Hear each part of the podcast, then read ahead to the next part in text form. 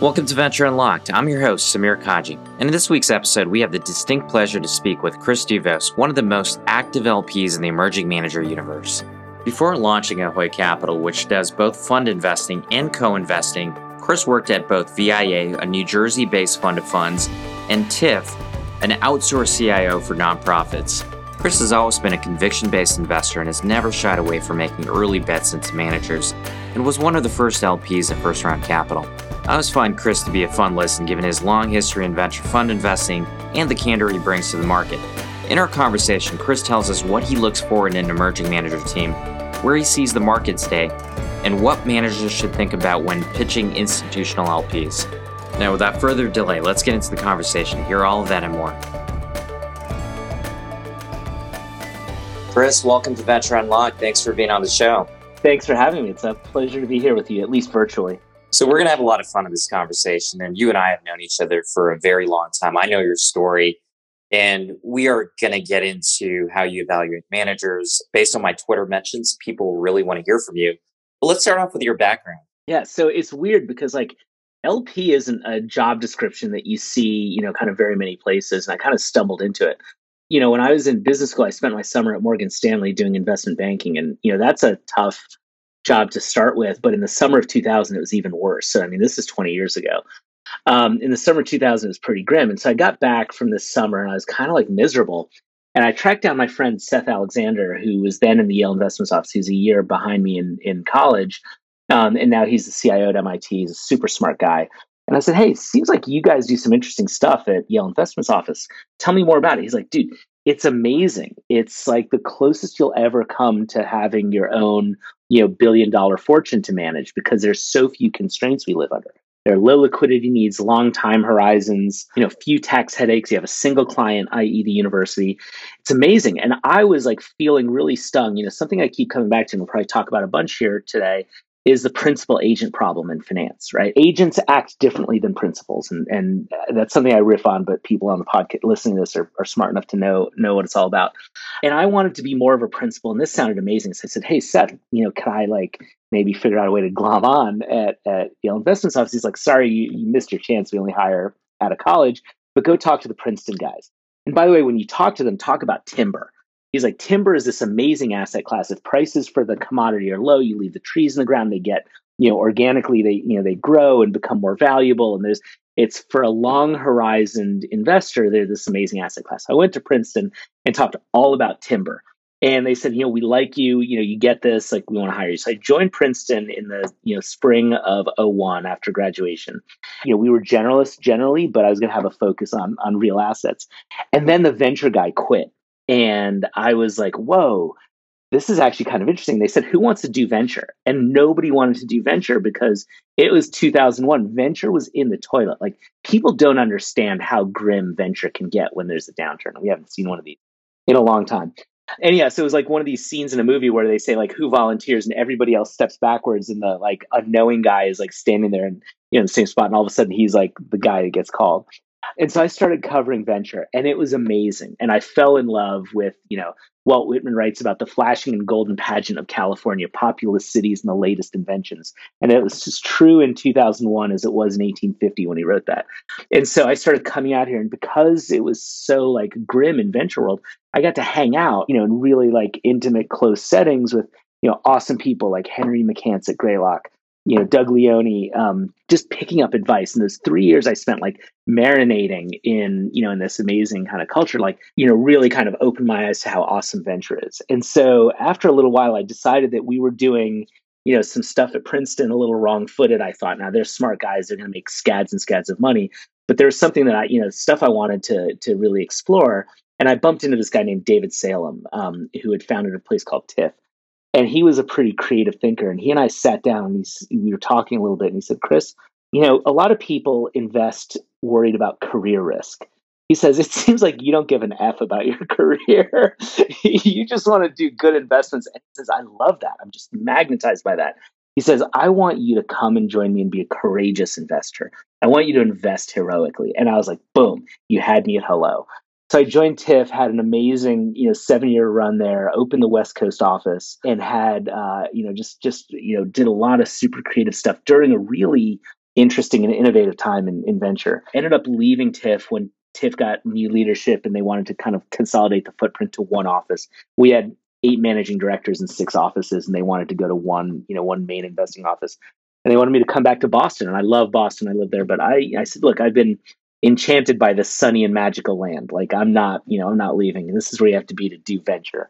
Um, I believed. And so ended up staying out here and called up some buddies that I that I'd worked with, you know, kind of looking at funds together for a while, and said, "Hey, could I bring my shtick, um, you know, kind of build a business within a business um, at your shop?" And that was VIA, and I was at VIA for seven years until actually tragically my partner passed away, and then I lifted out the little business within the business into my new shop, which is Ahoy Capital. That's great. And, you know, I remember back in the early 2000s how difficult venture was. And it was actually a time where a lot of fund of funds, we had seen this rise of fund of funds in the, the late 90s and early 2000s. You've raised your fund of funds, and it's really based on discovery and alpha. So you mentioned investing heroically, and you picked emerging managers. Why did you pick emerging managers? And walk us through maybe the thought process there and the difficulty of raising a fund of funds that invests in these early, early managers in some cases without track records. It's really a challenge because I think most of the people who quote unquote buy fund of funds, who want to get access to venture through fund of funds, you know, they want, you know, quote unquote brand names. And, it, you know, it's funny because, you know, I, I got really jaded really quickly to you know the concept of brand names in in that kind of 2001 2002 2003 period because you know there are several funds you know many of whom are kind of no longer with us that were just you know such they just behaved so badly in terms of you know kind of fiduciary duty and putting their lps first and and you know calling it rich retiring on the job all that stuff and i was like wow you know somebody said to me once you know those guys you know hustle more for you know to get playoff tickets than uh, than they do for deals. And that was you know a dynamic that you saw. You know, and so I, I got really cynical, and then I got to TIFF, and I'd be pitching to these nonprofits, and you know, as a joke, I'd take my you know copy of David Swensen's book, and and everybody around the table seemed to have it, and, and I'd say, you know, now for a reading from the book of David, please open to page two sixty three, and you know, everybody would be like, eh, you know, we, we'd tell the story of venture, but then they'd say like, well, you know, what brand names are you in? And I'd say, well, what are the brand names that you want? And people would say things like Blackstone, KKR. I'm like, look, if you want Blackstone, KKR, like, don't waste my time. I, you know, I'll just pack up my stuff and go. What I'm trying to offer you here is alpha, and it's really, really tough as a fund investor. Right, we're committing to partnerships that last twice as long as the average American marriage right? And especially when you kind of lay on top of that the turnover among LPs, the true evaluation horizon of a fund. Sure, you've got you know kind of telltales in years, you know three, four, five, six, but the true evaluation horizon of a fund often lasts more than people's kind of career arc in a seat. Certainly longer than um, right than people's attention spans. Definitely longer than the fundraising cycle. So you've got this like weird dynamic where what I'm actually doing is I'm arbitraging people's inattention. Right? I'm basically telling you, like, I'm a safe pair of hands, a smart pair of eyes, and I'm going to find you these interesting things, and you're going to like lose interest, but I'm going to put the moolah in the kula down the road. And that's a really hard story to tell because a lot of people say, well, you know, I'm focused on quarterly results. And I'm like, well, you should be focused on, you know, five, seven, ten year results. And that's a really hard story to tell the way I tell it is I find, um, you know, kind of a, a, merry band of fellow travelers. At TIFF, it was great because we had a great, you know, group of, of nonprofits, you know, that, that kind of would give us money as part of a broader allocation. But at Ahoy, what the way I've kind of adapted to that is I've got a group of amazing fellow travelers. It's a really intimate, you know, kind of uh, LP based, you know, probably, uh, you know, a dozen uh, LPs, you know, that are tend to be, you know, kind of mid-sized, endowments and foundations, you know, mostly in the, you know, kind of Midwest, East Coast, um, who basically see me as a bird dog in the valley. So a big part of what we do is we find, you know, we have a portfolio that's ballasted with some, you know, kind of great traditional names. Um, but then we find a lot of cool, um, you know, cool things, and then oftentimes they'll come in over the top, which has been a lot of fun. So, like from Data Collective, their first fund um, I think between me and our posse, we were like 45% of the fund. That's what I find really gratifying when when I and some people say, well, aren't you going to put yourself out of business if all your LPs are coming in over the top? And and I'm like, well, that would be great if I did because that means we're making good choices and they're you know they're kind of re-upping. And then that means the performance has been good. So I'll have more investors kind of chasing me as a result. You know, you mentioned these LPs who are using you as their scout to look at these really interesting funds that are coming to market and these interesting firms. Presumably, you're taking a little bit more risk to get that alpha by investing in these untested managers versus a fund of funds that only invests in brands. What does that mean for you and how you actually construct the portfolio? Are you investing in a lot more names than a traditional fund of funds? And what does that look like, you know, Ahoy, Ahoy itself? Yeah, that's a, a great question um, because a lot of people diversify away their lack of conviction. And what I mean by that is like you you're you're, you're holding your nose and taking a bet anytime you invest, uh, you know, in a, in a blind pool.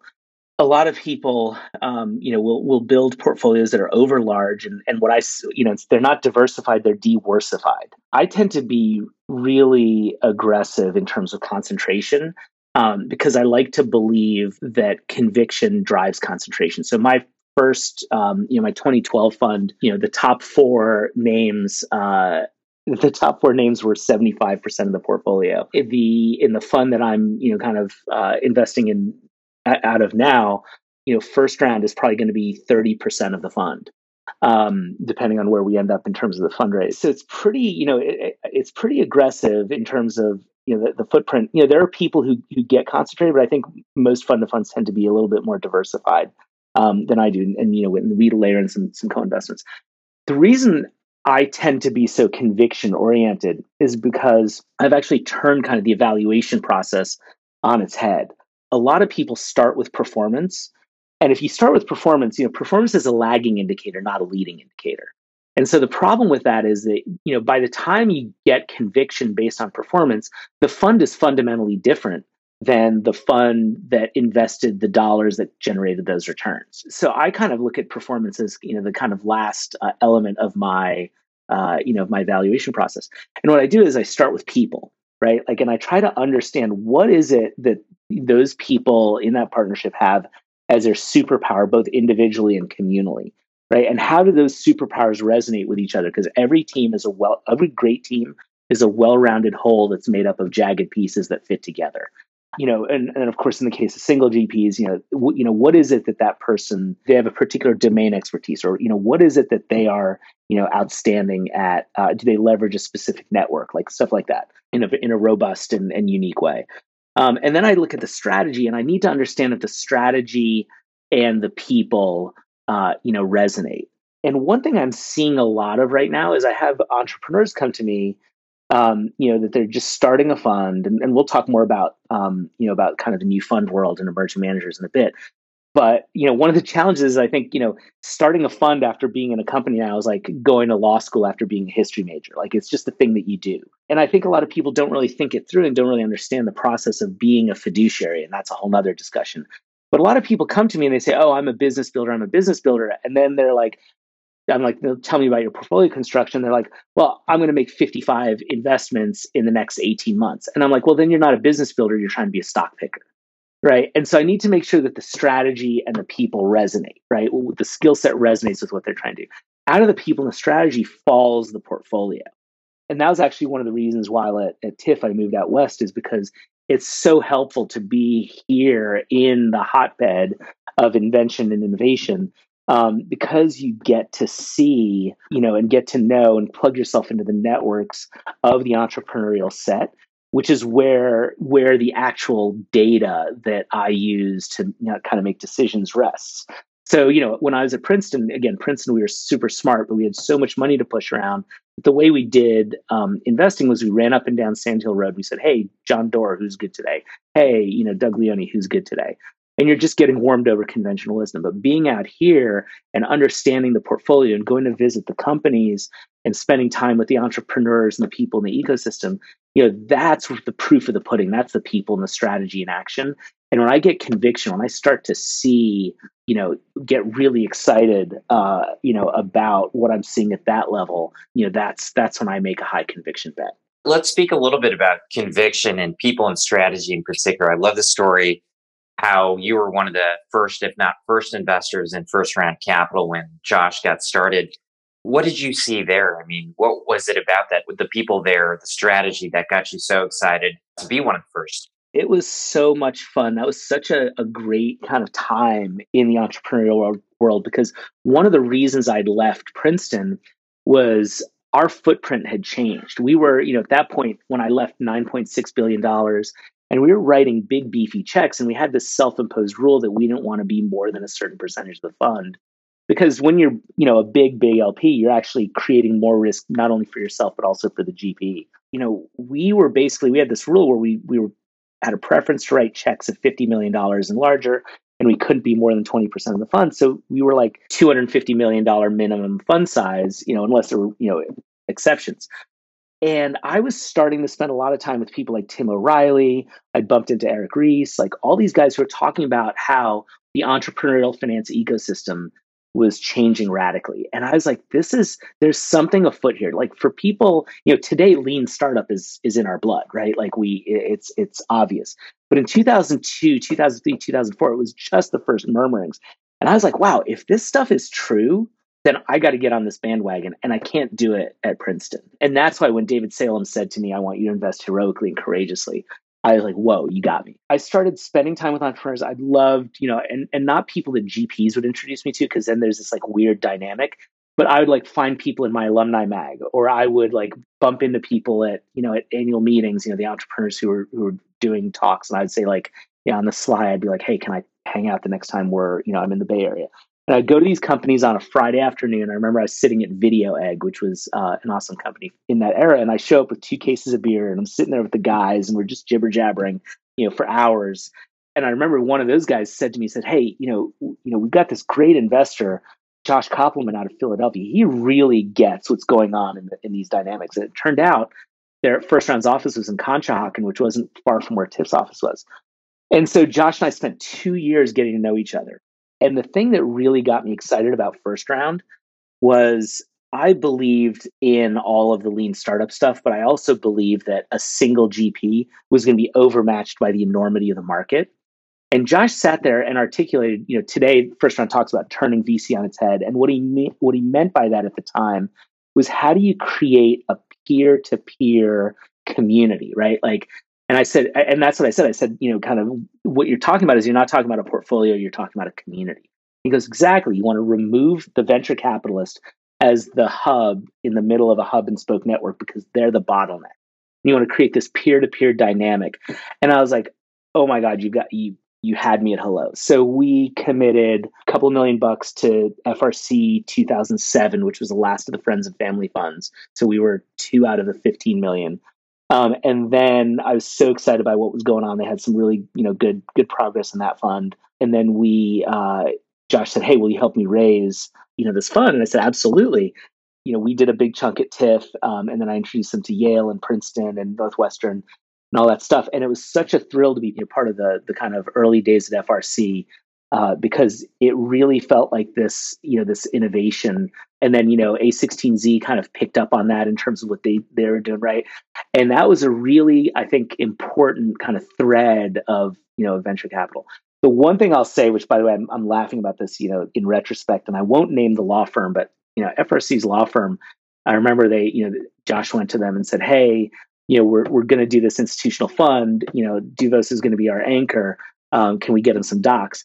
And they were like, okay, cool. Douvos just did August Capital and we did August stocks. We're just going to, you know, kind of dupe and replace and give you August stocks. And I'm like, my dude, my dude, this is like, I, am sorry, you're not going to get a premium carrier, you know, first time institutional fund. I'm sorry, you're not going to get all, like, August has earned all this stuff over time. And I say that and I laugh about it, but I say that kind of ironically because the number of like first time managers I see who throw me a premium term term sheet is actually like dismaying to me. It's like you don't deserve premium terms just because you live in the 415 area code. well, we'll get into your pet peeves in a minute, but you know, FRC is just such an amazing story and one that so many GPs aspire toward. But it's a very different world today. And the number of firms out there, we count well over a thousand. When you look at people and strategy, what exactly are you actually looking for? What does it mean to have an edge? Yeah, it's really interesting that you know you bring that up because I remember in like 2009, uh, which seems like a lifetime ago, First Round had on their webpage, they said, you know, they had this thing that said Felicis, Floodgate, First Round, Founders, you know, all these F firms. And by the way, they listed all of them, and there were like 20 of them. And they and they they said like the joke was like, what the F, right? Like, why is everybody picking an F? But that was what was crazy in those days. It was literally, you know, a dozen you know, managers in kind of 2005, 6, 7, the essence of investing is you want to hit them where they ain't, um, as Wee Willie Keeler said. And, you know, there's a thing in investing called the fallacy of composition. And the way to describe the fallacy of composition is it's like if you're at a concert and you can't see, you stand up and now you can see. But then when everybody else stands up, now you can't see. Right. And so it was interesting because First Round did this uh, retrospective on their 10 year anniversary and they put it online and it was really interesting of how the venture business had changed and they had like eight metrics. And you know one was pricing of seed rounds. And you know there's counterpoints all the stuff like seed you know round companies are further along and it's cheap you know all the I, I get that there's a you know debate but like seed stage deals had gone up by you know in terms of price by a factor of three right? The time to evaluate companies that you know in their experience had dropped uh, you know from 100 days to 40 days and today is probably four days right and by the way, one of the things, you know, just as an aside, one of the things I learned hanging out with Mr. McCance at Greylock in the, you know, in the Princeton days was Mr. McCance said to me, said, Hey, Douvos, venture works best when time is cheap and capital is expensive. And what happens during bubbles is time gets expensive and capital gets cheap. And when that happens, watch out. That felt when First Round was doing their retrospective, um, you know, a few years ago. It felt like that then. It feels even more like that today. There's just capital swing, slinging around, and nobody has time to to engage.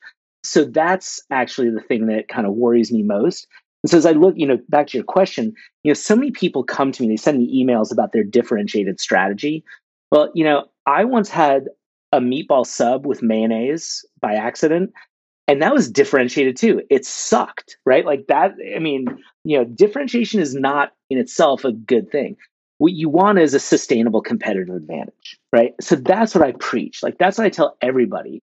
You know like your success in getting a meeting with me is to be able to articulate some sort of sustainable competitive advantage.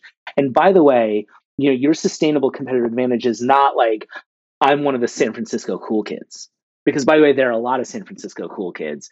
And by the way you know who even knows if if that's an interesting and durable strategy? Because by the way it could just be uh, you know a strategy for investing in you know kind of overpriced momentum rounds of programmer led companies right? Your sustainable competitive advantage has to be articulable and you know kind of interesting you know in kind of a, a long-term dynamic way. That's a very like abstract thing for me to say um, so let me put like a little bit of you know, kind of finer point on it. Like one of the things that's been interesting for me over the last few years has been trying to leverage university ecosystems, right? And so when I see someone with a sustainable competitive advantage, I look at guys like um, maybe the E14 fund or the House Fund at Berkeley, E14 funds at MIT, and they are on campus and they're seeing kind of things that are that are you know at the na- most nascent stages and they're getting a jump on everybody else and can get their dollars in further. And by the way help set the dna of those companies and get them moving on the right track.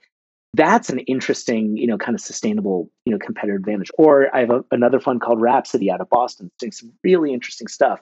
We've done several um, you know, co-investments with those guys and what I love is they're doing things like material sciences and you know kind of weird funky tech that that nobody else is doing. And they've built a real kind of footprint in they will pull you know it's almost like a tech transfer thing. And they'll pull these you know technologies out. They have this great company fluid efficiency where we're where we just participate in around where they pull the company out of caltech.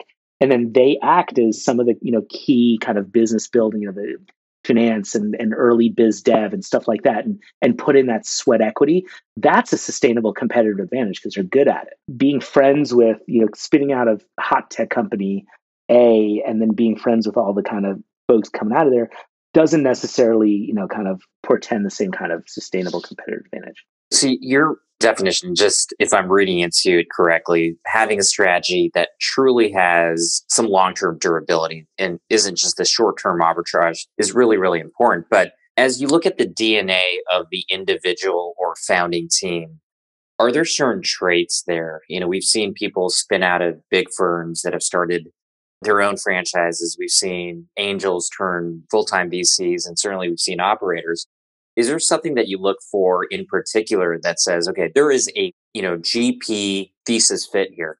Going back to to Josh Kay, who's you know maybe my you know platonic ideal of a venture investor, I think Josh would even say he's not the best investor. He might even be the third best investor at that firm. But what Josh is is he's a fund entrepreneur, right? Like he's he had the insight that the venture firm is a service provider. He is you know, been a business builder of First Round as a business.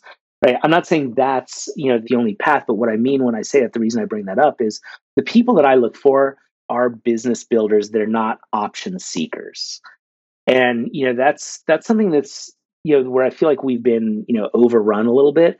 Um, it's, you know, I call it the SPVification of the venture world where basically, you know, everybody's like, hey, I'm a cool programmer coming out of company X. I'm just going to raise a series of SPVs and I'm going to own all this optionality. None of them net against each other. I just need one of them to hit. And, you know, I, I don't want to paint with too broad a brush because there are some people doing that who are, you know, good, long term, thoughtful investors and partners.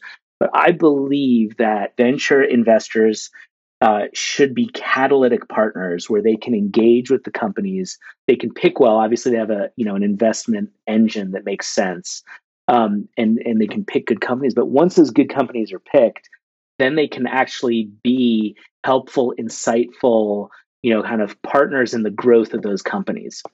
And you know, so, you know, some people say, well, you know, you don't want to like take the the wheel out of the hands of the founders, and we've seen venture capitalists do that. But you know, like somebody once said to me, Ron Conway, you know, I get one hour of Ron's time. You know, this is 10 years ago. Said I get an hour of Ron Conway's time, but it's the most impactful hour, and there'll be three connections that he makes. And that like changes the trajectory of my company. And that's actually kind of what I'm, you know, what I'm looking for. And, you know, and so, so, and you have like a bunch of different ways to skin that cat. You got First Round that's been built a whole platform infrastructure to do just that for for companies.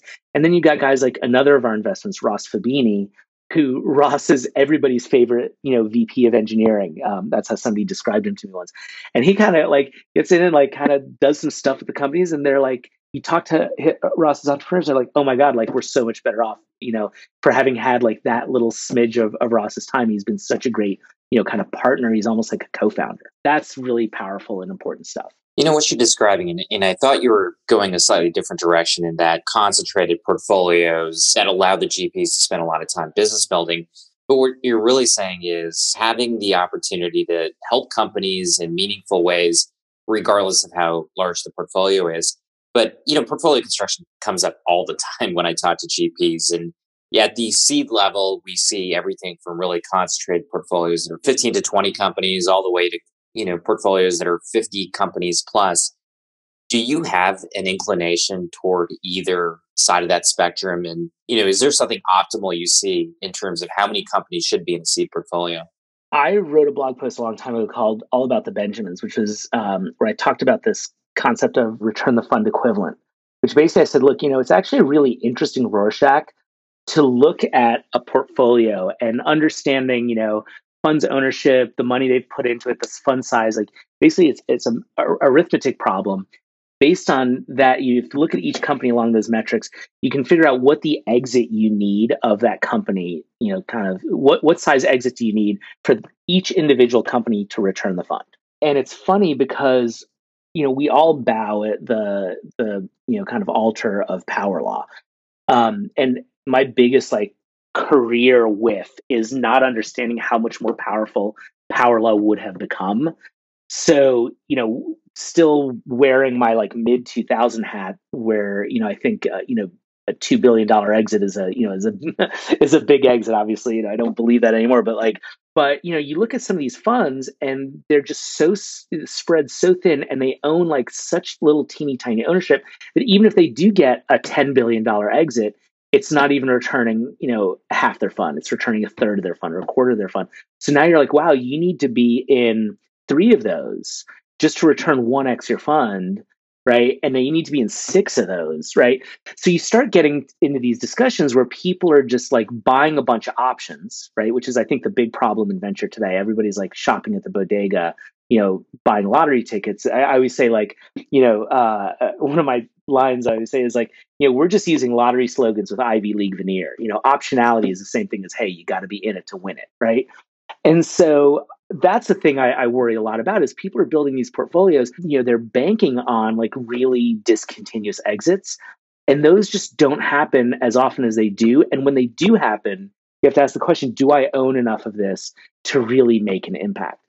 So you know you look at somebody like true ventures you know those guys are really disciplined about ownership and you know there's a difference between being disciplined and being dogmatic. I know some people get, you know, get really dogmatic about it and have missed out on deals, but the true guys, you know, they've been very disciplined about, you know, large ownership stakes.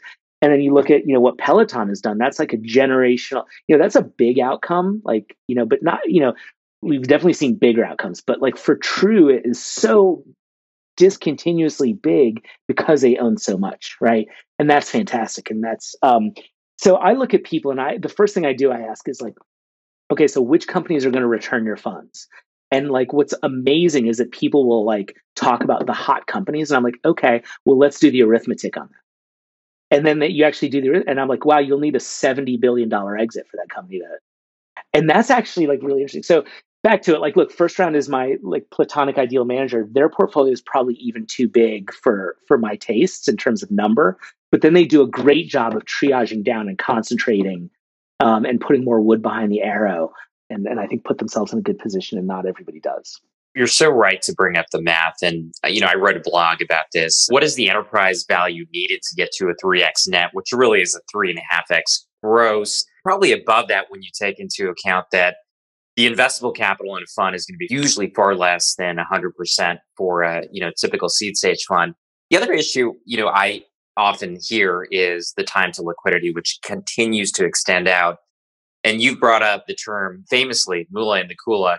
Are there things that you think will accelerate the liquidity curve for LPs? And how big a problem is this? The reason that's a problem is because, especially when funds are raising, you know, at quicker cadences, larger funds, you know, wanting bigger checks from LPs, you know you need to be recycling distributions right? That's the nirvana if you're um, you know if you're a, a, an lp is you get to the point where your distributions from your older funds are now paying for the capital calls of the newer funds and then some right? And when you get to that nirvana we were there at princeton and it was just amazing because you can really then lean into into the asset class. The problem is now as you said the the horizon's gotten so much longer that it's interrupting this flow and the fundraising cycle has gotten shorter and so this is why a lot of the LPs that you talk to that are, you know, kind of more sophisticated, have been around longer, are so far out over their allocations. They're at 1.5x, 2x their allocations.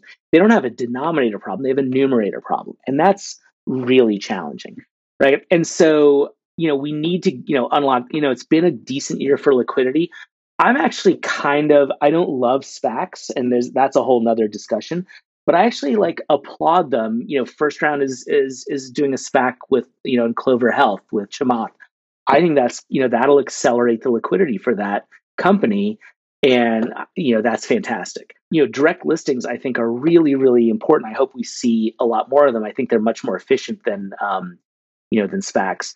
Um, and I hope that you know large tech firms you know start to use some more of the capital because we need to get the money back um, you know, sooner. Because my worry is if companies, you know, the cycle of technology is so fast today that if companies are are you know private too long and can't access the public markets and get that much cheaper capital, um, you know, that they themselves will become, you know, the disruptor might become disrupted, right? I, we've seen that in a bunch of companies where companies just stay private too long, and an upstart has come along and and you know kind of started to eat away at their market and plateaued their growth. I think that's a big problem. Yeah, I agree with that. And, you know, certainly SPACs and direct listings seem to uh, grease the skids a little bit in terms of companies going public. But what about the, you know, LP stakes? What about the secondary market? It doesn't seem like there's been a massive increase in efficiency there. Does that change or does it kind of stay steady state as it's been? This is a question for somebody smarter than me because I've been so baffled. I mean, I've been doing this for long enough that I'm like, you know, and we saw a huge push in like the mid late to you know aughts you know, like there was SharesPost and a bunch of these things. And we've seen, you know, kind of some of these, you know, you know, halting things start, but they haven't gotten, you know, they haven't caught fire the way I thought they would. There's so much like I, I think demand for liquidity and so much capital on the sideline, and the market's just not clearing, and I don't understand it. You know, one thing I am excited about um, is long-term stock exchange right? Like i think that's another you know modality where we might be able to see. I think it provides a much more gentle pond for you know in which to release you know these younger fish. Um, and i think that could be a very important kind of part of the capital markets. You know but back to the secondaries thing you know it's it's a real question to me of you know why we're not seeing actually a liquid secondary market in some of these real really mature companies. And i think that also holds true for lp stakes and you know, seeing those uh, be really liquid in, in secondary markets. I just haven't seen it either. Shifting to the market today, you know, you and I have had these conversations over the years about the growth of the number of venture funds out there. Where do you see the market today? You know, my crystal ball's in the shop.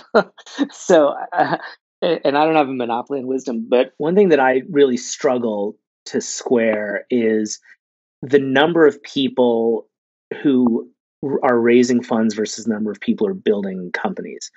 And one of the things that was kind of part of the fabric of Silicon Valley forever was that people get recycled from company to company to company. In fact, somebody once said to me, you know, if you want to know how many shots on goal you have is at intergenerational wealth, you know, take the number, you know, how old you are and the year at which you want to retire, you know, that's your number of years and divide that by four.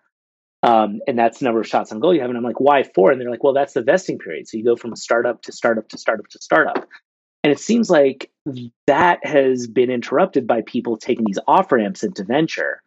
And I'm like, wow, there's so many people I meet with, and I'm like, why aren't you building a company? Why are you doing venture? And I think it's because people think it's you know it's the same reason that you know a few years back two thirds of the NYU med school class went to hedge funds, healthcare hedge funds, right? Like it just seems too easy. We've made it you know kind of too easy to raise funds, and there's this perception that you can make so much money. But the reality is that um, that I think there's still yet more money to be made in building something that is you know meaningful. Um, and so that's my little like on my soapbox, you know, thing. It's harder, right? It's harder. It's it's easy to like, you know, sit in, you know, an office somewhere and and pick stocks, especially if you have, you know, LPs willing to give you, you know, all the optionality that you want at their expense, by the way. But I will tell you that um that that's what I worry about. So there are too many people chasing too few deals. What I am actually pretty excited about though is, you know, kind of diversity, equity, and inclusion. Um, I think, you know, for too long, venture has been uh, you know, a little bit of a club. And uh, and I think that there are a lot of people bringing a lot of new energy and opening up new markets. You know, I think I think of people like uh, you know like the new age capital guys, um, you know, who are really authentic to to their space and doing some really interesting stuff. Um, Ladante and Ivan, um, and those guys are are really thoughtful, and I think we we may start to think about venture in in different ways. I think that that is maybe uh, you know, and we're seeing a lot going on with uh, you know with female entrepreneurs. And what you know, part of what I think that means is that like is that you know right now we have this vision of what venture is. It's you know some you know Stanford grad building a SaaS company, you know whatever. Right. I think I think there are venture backable businesses. Bryce Roberts has looked at a lot of this kind of stuff with with indie VC. There's real money to be made um, in businesses that have been traditionally overlooked. And I think it's really hard you know, for people like me who are stale, male, and pale to really, you know, tap into this kind of stuff. And so I'm really excited about the the new generation of folks that are getting up and running. I am um, 100% with you on that. And certainly the DEI is near and dear for a lot of different reasons. And I do think there's um, better capital that's going to flow to founders and certainly opportunities for even more alpha investing in a lot of these underrepresented managers. Moving to different type of models for a second, and you've always preached crawl, walk, run. And what we're seeing with a lot of new managers is they're, you know, leveraging options like AngelList rolling funds, doing it part time, you know, investing in companies.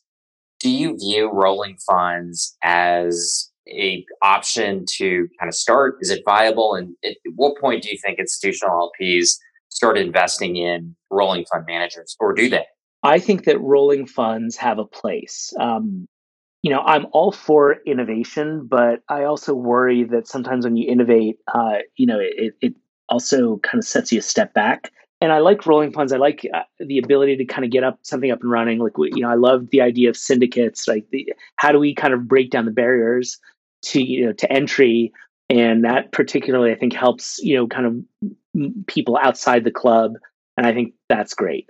Um, I think rolling funds themselves are a flawed product for several reasons. One is, uh, you know, kind of as you you know mentioned, you know, the, the concept of a part-time VC to me is like unbelievable because as a VC, you are a fiduciary, right? Like you are you are taking on somebody's money, and like I don't think a lot of people like really understand what fiduciary duty means, but it means that you put your do- you put your investors' dollars ahead of your own dollars, right? Like their interests ahead of your interests. And that's a really important concept in investing. And as an investor, you know, an institutional investor, professional investor, uh, you know, I'm bound by fiduciary duty. I have to put, you know, I have to make decisions that could disadvantage me, but advantage my, my investors. And I love doing that because I live for them, right? Uh, um, and part of the, you know, there's also this thing, part of the fiduciary rule is you've got to be a prudent person and, you know, all this stuff. There's all this stuff that's actually like the law, right? And people are like part time dilettantes and they're just throwing a bunch of options out there. They're going to the bodega, but buying a bunch of lottery tickets, and people are giving them money for this. And then, like, the question then is like, how do you then institutionalize that? So if somebody comes to me, which by the way, every I get so many people who come to me with their syndicate and it's you know generated like 35% returns which like in normal times would be great, but like I'm like, okay, well, how much moolah have you put in the cooler, right? And it's like, you know, if you guys remember the movie The Incredibles, like it's you know, the bad guy was syndrome. And he said, you know, he wanted to like create, you know, super people because once, you know, everybody's super, nobody will be. Like everybody has, you know, good good portfolios, but how do I judge you? Like, okay, you want me to now write you a $10 million check for you to go and you know, based on the fact that you made a bunch of dilettante, you know, bets, and now you're gonna. And by the way, I like catalytic managers who are really involved. It just does. I don't know how you square that circle. Now, maybe people use rolling funds and and use them, you know, in a in a really engaged way. What I see more people doing is is you know being kind of um, you know transactional about them and and that transactional nature is, I think, a, a, an artifact of this era. I want people who are are you know investors, not traders. Bessemer has their anti portfolio that they put on their website. Do you have your anti portfolio? Can you think of a couple names that you would put in there? You know, now rewind to like 2008, 2009. Um, I had a lot of conviction around um, you know, s- small funds and and you know micro VC and stuff. And I took baseline to my investment committee, and you know we just done FRC and and uh, Floodgate and a bunch of other things. Um, and one of my investment committee members said, you know, this is this feels like I don't believe in these small funds. This feels like the triumph of you know of hope over uh, over experience. And I kind of let I just let it let it die. I was like, okay. He said, if you want to fight for it, like convince me. And I kind of just let baseline die. And same thing with Felicis. Um, and those are two big whiffs where I was, you know, I used to hang out with Aydin all the time, to have lunch at Evvia. Those are, you know, two funds that have turned out to be great funds that I've I just totally whiffed on a lot of people that are listening are GPs that have either pitched you or want to pitch you. What is the uh, single piece of advice you'd give to somebody pitching you? The essence of you know being a, an institutional LP is being a long term investor. And so what I what I tell people is like you you marry in haste and repent at leisure. So I, I you know I got to know Josh Kopelman over two years. I got to know Matt Ocko and Zach Bogue over um, you know over a year and a half um, before I did that data collective fund um, in 2011.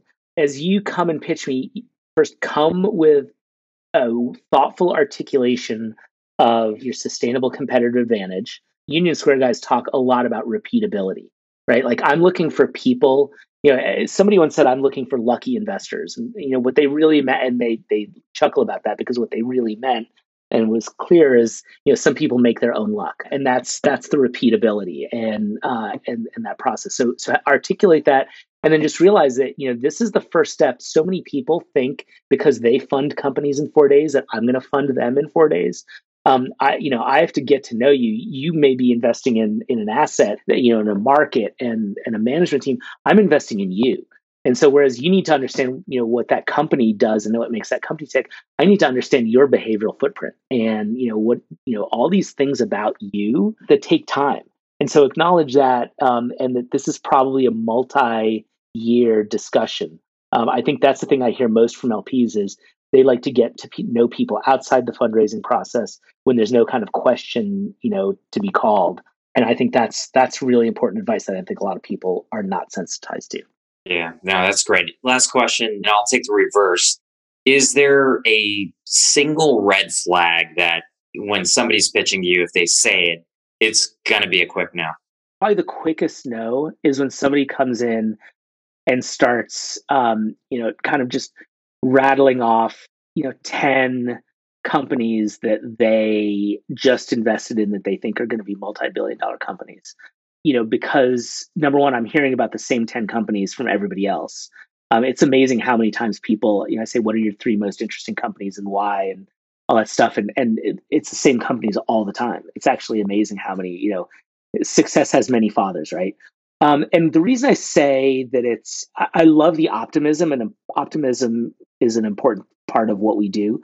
But I think what people don't articulate well and, and shows to me a lack of self awareness and a lack of awareness of the process is that these companies have like real ups and downs and, and very often don't end up on the trajectory that you think they'll end up on. So I'd rather you tell me, you know, the companies you're excited about, but also the challenges those companies will face, and also if you can help with those challenges boom that starts to become a more interesting conversation yeah well well thanks again chris for being on the show. I mean this was so much fun. I actually have a ton of other questions. I think that is a good excuse to have version two at some point but uh again appreciate all the candor. Hey my pleasure and thank you for all that you do for the ecosystem. I mean you really have built a really amazing presence. The blog and now the, uh, the podcast and everything you guys do at, at First Republic is amazing. And so, uh, you know, I, just I just want to thank you for everything that all the good you've done in the ecosystem.